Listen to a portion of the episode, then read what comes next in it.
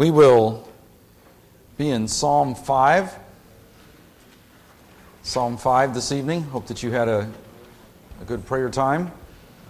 I'm going to venture into some deep waters tonight. I realize that I may find myself a little in over my head, but there are Psalms that we refer to sometimes as imprecatory Psalms. And basically, these are 10 Psalms that have specific prayers of judgment upon the wicked, upon the ungodly. And these have been, through the centuries, these have been a little bit of a trouble spot for believers. They've, they've been widely controversial, especially for the unsaved who like to try to find chinks in a Christian's armor or try to point to passages of Scripture or try to find contradictions in Scripture. Sadly, the unsaved, who many times don't even take the time to read the Bible, who don't even know Scripture, they like to cherry pick and they like to try to find areas where they think that they can have a gotcha moment and they got the Christian and they can get the Christian to uh, be quiet or to not be able to give an answer. And sadly, imprecatory psalms have been avoided or they have been so controversial that a lot of times they are they're quickly passed over and we, we don't really sometimes understand why these Psalms are in the Bible and what God is doing in, or what He did when He inspired the psalmist. God breathed these words. They are in the Bible and they're, they're tough. I realize that it's a, it's a little bit of a, a steak, a little bit of an overcooked steak to have to chew on. Uh, it takes a little while to digest. And uh, yet, these are, even though they're tough truths, they're important for us. Uh, they, they teach us. There, there, there are principles that we're going to look at tonight that, that help us. So, there are 10 that are identified as imprecatory psalms. not saying that there aren't other uh, verses here or there that might uh, be considered in that category, but there are 10 here that are considered imprecatory psalms. And we're going to start with Psalm 5. I don't know if we'll get much beyond Psalm 5 tonight due to time, but it's important that we understand certain theological principles that really provide the framework for understanding these Psalms. Let's go to Psalm 5, and we see there to the chief musician a psalm of David. So we know David is the one that God uh, inspired. Uh, these words are God breathed, the inspiration of God given to, to David here in writing the psalm. Give ear to my words, O Lord. Consider my meditation. Hearken unto the voice of my cry, my King and my God, for unto thee will I pray. My voice shalt thou hear in the morning, O Lord. In the morning will I direct my prayer unto thee and will look up. For thou art not a God that hath pleasure in wickedness, neither shall evil dwell with thee. We'll stop there for a moment, and that's important for us to understand the context and to understand in the framework, the theological framework in which David is writing by the inspiration of God here. He is praying, but notice what he says For thou art not a God that hath pleasure in wickedness neither shall evil dwell with thee. He references very clearly the holiness of God. He references very clearly that God is a just God, a righteous God. There is no error, there is no sin. Even Jesus makes reference as God in our study through the book of John, and he is, he is sinless. He is not a sinner speaking of his holiness. So that's the context, that's the framework in which David is writing. We go on to verse number 5, the foolish, the foolish shall not stand in thy sight. Thou hatest all workers of iniquity. We'll pause there again. That is a verse that is tough for us. That is a hard truth to swallow. But we have to understand that God is love. And verse number 5 of Psalm 5 does not contradict the character of God that God is love. God hates, we see that there, thou hatest all workers of iniquity, but we have to understand that in the term, or in the context, I should say, of God's holiness. God is holy, he must hate sin. And how do we separate the sinner from his or her sin? Humanly speaking, we love the sinner and we hate the sin. But we understand that the sinner commits the sin. So, in loving the sinner but hating the sin, who goes to prison when there is a murder, when there is a crime? Do we just take a clump of sin and put it in the prison and lock it up like a box of coal and say, You sin, you stay there? We wish it were that easy, right? That we could just take our flesh out and the sin and just bury it or lock it away and it would not ever bother us. No, the sinner goes into the place of consequence, the prison, the jail. The consequences meted out to the sinner. It doesn't mean that God is a, a God of, of hate. It's a, if I can say it this way, it's a comparative term. When we look at the holiness of God, we look at the holiness of God, and we look at the wickedness of sin, God hates that sin. And so, in comparison to his holiness, and the fact that we cannot separate the sinner from his sin, then we have to accept this tension that God, a holy God, is angry with the wicked every day. And his hatred for sin is so great because of his holiness that there is a hatred for the sinner. It has to do with the fact that we are at enmity that we are the enemy of God before we get saved. This is simply saying all have sinned and come short of the glory of God. And no sinner will enter into heaven without the righteousness of Christ credited his account, without justification. That's what we have to understand in Psalm 5.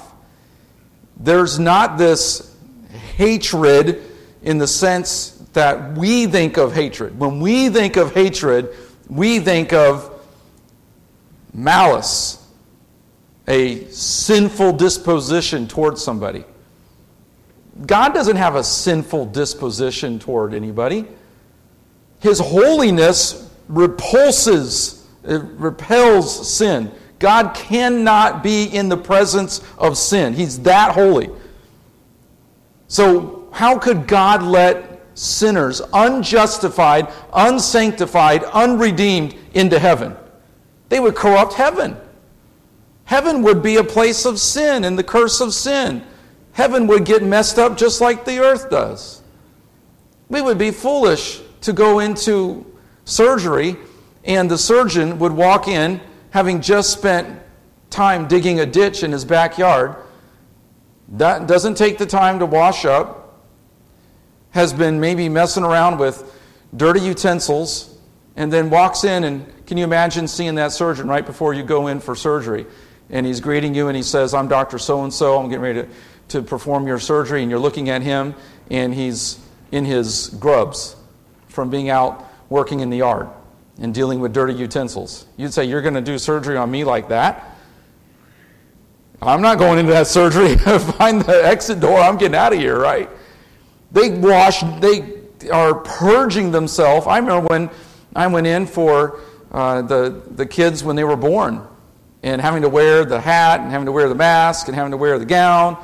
And I've been into hospitals where there's been um, either COVID or there's been some, uh, di- not disease, but some virus or, or something, some germ, bacteria, and some infection. And I had to go in all gowned up. because that infection will spread if there isn't protection, if there isn't a cleansing, a sanctifying. And we have to keep that in mind. We don't have the right perspective on sin, sadly. We get away from the Word, we get away from God, we get away from the things of God, we get away from church, we get away from God's holiness and fellowship with the Lord, and we get a tainted view of sin. Oh, it's not that big of a deal. Oh, it's not that bad. Oh, I can handle it. Oh, what's the big deal? I mean, now we have churches that are opening their arms and accepting unrepentant people involved in sexual sins of various kinds. We have churches now that are opening their arms, welcoming in as members, as just regular members, people who are involved in clear, open, unrepentant sin. Just heard of another one today where the deacons in what would be considered a Baptist church, the deacons said, Well, we don't want to be too hard on this individual. They've had a tough life, they've had a bad background, so we're going to go ahead and we're going to accept this person, though they are unrepentant. They are going into a lifestyle that is clearly forbidden by Scripture. And the deacons said, Ah, well, they've had a tough life. We'll go ahead and we'll accept them. We'll we won't we won't um, condemn their their lifestyle, their their behavior. It's sad this psalm helps us see. I know it's not politically correct. I know that I would not make a woke mob happy. I know that the Twitter mob would go crazy tonight if I put this on Twitter. I don't care. So it's, it's, it's not politically correct. I understand that the woke culture in which we live, love is love is love is love, and all that mushy stuff.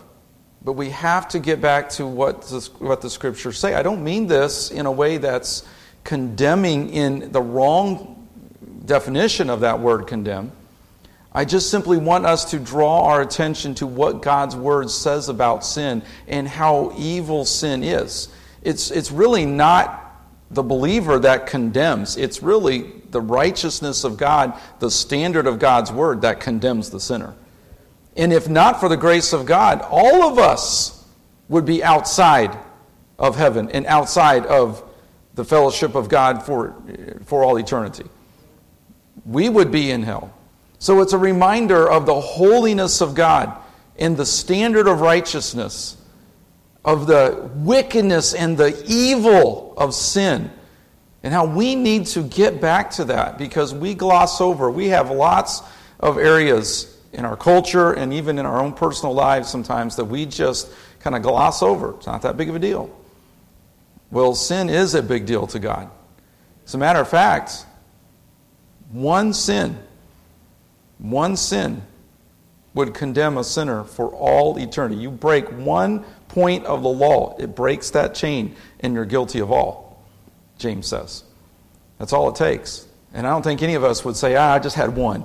No, I'd say, and I'll be the first to raise my hand. I've had a multitude, and I have to get right with God on a regular basis, but thankfully I'm saved and I'm justified. But I still have to deal with the sin in my life and the flesh that I carry with me. So, all that being said, Psalm 5, we come to these theological principles. We get down to verse number 6 Thou shalt destroy them that speak leasing, leasing being lying. The Lord will abhor the bloody and deceitful man. Boy, we deal with a violent culture today, don't we? In a lying culture. But as for me, I will come into thy house in the multitude of thy mercy and in thy fear, will I worship toward thy holy temple. Again, we see the holiness of God. We see worshiping God with holiness and fear. Lead me, O Lord, in thy righteousness because of mine enemies. Make thy way straight before my face. For there is no faithfulness in their mouth. Their inward part is very wickedness. Their throat is an open sepulchre. They flatter with their tongue. Verse 10 Destroy them, O God. Destroy thou them, O God. Let them fall by their own counsels. Cast them out in the multitude of their transgressions, for they have rebelled against thee. The first principle that we have to keep in mind as we go through these imprecatory psalms, as we uh, we won't have time to look at all ten of them, but we have to remember that vengeance belongs to the Lord. Who is the psalmist appealing to? Is he saying, God, give me a sword? Give me the biggest sword from your arsenal because there's some heads that I want to roll. I want to chop off and see roll. Is that how David prays? Does he pray, God, give me the opportunity because I am so ready to just take somebody out? Is that David's attitude? As a matter of fact, what does David do when he has the opportunity with Saul? Two occasions in the cave, he just cuts the, uh, the, the garment of Saul. And he feels so guilty, he confesses it. And then he has the opportunity, while Saul is sound asleep in the camp, he has the opportunity to pierce him through. And he's even told by one of his own fellow soldiers, Go ahead and do it. You're the next king, David. You could just go ahead and take care of Saul right now, and you could be the king. We'll crown you tomorrow. What does David do? He says, No, I'm not going to lay my hand on God's anointed. David appeals to God. He says, Destroy them, O God. Let them fall by their own counsels. Cast them out in the multitude of their transgressions, for they have rebelled against thee. Again, he looks to God and he says, Deal with them according to your standard.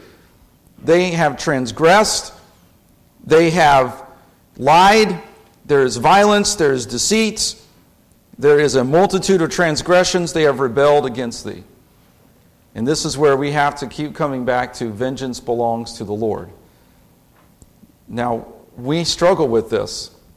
Our culture says you get, they get you, you get them back.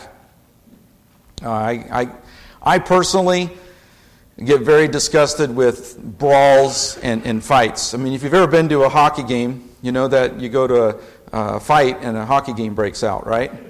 And I've never enjoyed, I've never enjoyed hockey. And most of the guys that you watch, they have teeth missing and they have, you know, one eye that's down here and one eye, you know, right? Because they've been in so many fights. And you've probably seen them where they throw all their gloves and everything and there's just this huge brawl. Uh, baseball's had it, the NBA's had it. I mean, there's the, the Pacers and the history of the Indiana Pacers, the, Mo, the throwdown in Motown and Ron Artest. Oh, he changed his name to Metta World Peace, and that, that made, made him different, right? He, he's all about. And then he changed his name again. Eric was just telling me that he changed his name again. I don't know what it is now. But, you know, the idea is you, you, you take vengeance, you get them back. I've dealt with many, many, many a recess fight. Many. And I've had dads sit in my office across from my desk and say, I taught my son. You know, somebody hits you at recess, you turn around, you hit them back. I mean, what's the problem here? Okay, they were playing dodgeball, and your son ducked and got hit in the head because the player was aiming for your son's midsection and he ducked right into the ball. It's a game of dodgeball. Well, and then they start off on how their son is justified in beating the kid to a bloody pulp right there at recess because that kid had to die for their transgression of hitting their son with a dodgeball, right? You know, it's ridiculous sometimes. And, and, and, and then we sanctify ourselves at church because we don't do it quite the way the world does. But we give people the silent treatment. We have our little nitpicky things. Um, you know, Pastor Floyd doesn't agree with me about every little jot and tittle of every doctrine and every political position and every whatever. So therefore, you know, you know how it is. I've, I've heard of some of those horror stories. And I, and I don't mean that the wrong way because I, I, I, love you all and you've been, you've been a wonderful church to, to, to shepherd and to serve. Don't get me wrong. Um, the unity of this church has been a blessing. But we sanctify sometimes our vengeance, don't we? We do it in our marriages. And we begin to give each other the cold treatment, the cold shoulder, and the silent treatment oh, she did this, and so I'm going to have to just quietly, kind of subtly get her back with this. We'll do it with our kids. I mean, I've been guilty of it, dealing with my flesh, and the kids ruined my trip to the store, my vacations ruined, ruined, okay? I say that very, uh, I mean, nuance that because that's a very selfish thing for me to say. But that trip to the grocery store was terrible because they threw a fit or they did this or did that, and then I lose my patience. So now I got to, when we get home, I'm going to deal with them. Well, if I deal with them in anger, have I not just taken vengeance into my own hands against my own children? And then I provoke them to wrath, and we're warned as fathers about that in Ephesians 6. We sanctify it in the church, we sanctify it at home, but we can be guilty of taking vengeance into our own hands. And we can be taking revenge on one another. When many times we don't even take the time to get to know each other. We sometimes pick up offenses from a friend of a friend of a friend. And we haven't even taken the time to get, the, get to know the person. We sit in the auditorium with them, we sit in a class with them, we fellowship with them at, at uh, pitch ins, but we haven't even really taken the time to build a relationship with them, but we're already talking behind their back and we're cussing them behind their back, giving them a Christian cussing behind their back and building Confederates against each other. And churches split that way. One of the number one ways that Baptist churches start new churches is through a church split. It's sad. It's sad, but that's how church splits start. I've been in on visitation many a time and have knocked on doors or I've met people coming into church. Oh, yeah, I used to go to so and so. I was at one church and the, the pastor was saying, Yeah, that church that you saw down the street, it's, it split from that church. And that church down there split from this church 50 years ago. I mean, so you got three Baptist churches within six miles of each other, and two of them are split, and one's a split from a split. Isn't that sad? Isn't that sad? I'm thankful that we could have a vote on carpet and pews without splitting our church right down the middle. Praise God for that. All glory be to God for that. But we have, in our spirit, in our attitude, and our world teaches us they get you, you get them back. And we have to teach it early and often in our homes. We've had to do it with our kids. We've had to make them apologize. I had one dad, and we, we, we didn't quite do it this way, but one dad came to me and said, My boys were fighting so much, I made them hug and kiss each other to make up. I was like, Whoa. Now, we didn't go that far. I think we made them give a hug to each other one time, but the kiss was a little too far, you know. But teaching them to apologize and to make things right and not just to take revenge on each other. In this psalm, we see the principle of vengeance belongs to the Lord. We also see that God's righteousness demands judgment. Again, I've already mentioned this. The appeal is to God's standard of holiness and righteousness. God is a holy God, so there has to be a payment for sin. That payment was made in Jesus Christ. But if a person rejects Jesus Christ as their Savior, they take that payment with them to eternity in a place of judgment called hell. They then pay for their sins for eternity because they rejected the payment, the propitiation for their sins, the satisfaction for their sins when they rejected Jesus Christ, who made the payment. For God so loved the world that he gave his only begotten Son, that whosoever believes in him should not perish but have everlasting life. So there is condemnation already upon those who reject Jesus Christ as their Savior they remain in that condemnation. They remain as enemies. They have to then pay for their own sins if they go into eternity having rejected Jesus Christ as their Savior and rejected His payment. So that then brings us back to God's righteousness demands judgment. God has to deal with sin. Thirdly, God's covenant love for His people necessitates intervention on their part. That is a, that is a, a hard truth to see when people suffer the consequences of sin. That's a hard thing. That's the sobering reality. And sometimes, in the case of Israel, the judgment came from foreign nations who came in and conquered and took Israel into captivity. But we see that what God did, He brought Israel back. And the fact that even Israel is in their land today is a testimony to God's faithfulness. I mean, you think about it, humanly speaking, the Jews shouldn't even exist as a, as a people group. But we know that they're protected supernaturally by God. There's a remnant, and we know that they have suffered immensely. But think about the soteriological benefits of being a child of God. Think about the fact that, I tell you, this world is wicked, isn't it? And I get angry sometimes when I listen to the news and I watch the news. I mean, my blood gets to boiling sometimes when I hear some of the things they're doing to, to children today and some of the evil, wicked, by leaders in our country who mock and blaspheme the name of our God and our Lord and Savior Jesus Christ and push forward wicked atrocities. We'll call out Putin, we'll call out Ayatollah Khomeini, but there's some rank evil in the vestiges of our government right now. It's awful. It makes us mad. And it's a sobering reminder that if not for the grace of God, that's where we would be. But there isn't there a comfort and a peace in knowing that God is going to deal with sin. There is going to be a judgment. He is going to make all things new.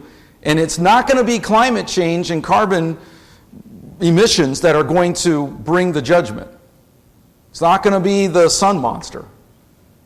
Okay, the elements are going to wax or melt with fervent heat because God's going to bring judgment. And there's going to be the Battle of Armageddon and the last battle. God is going to ultimately deal with sin.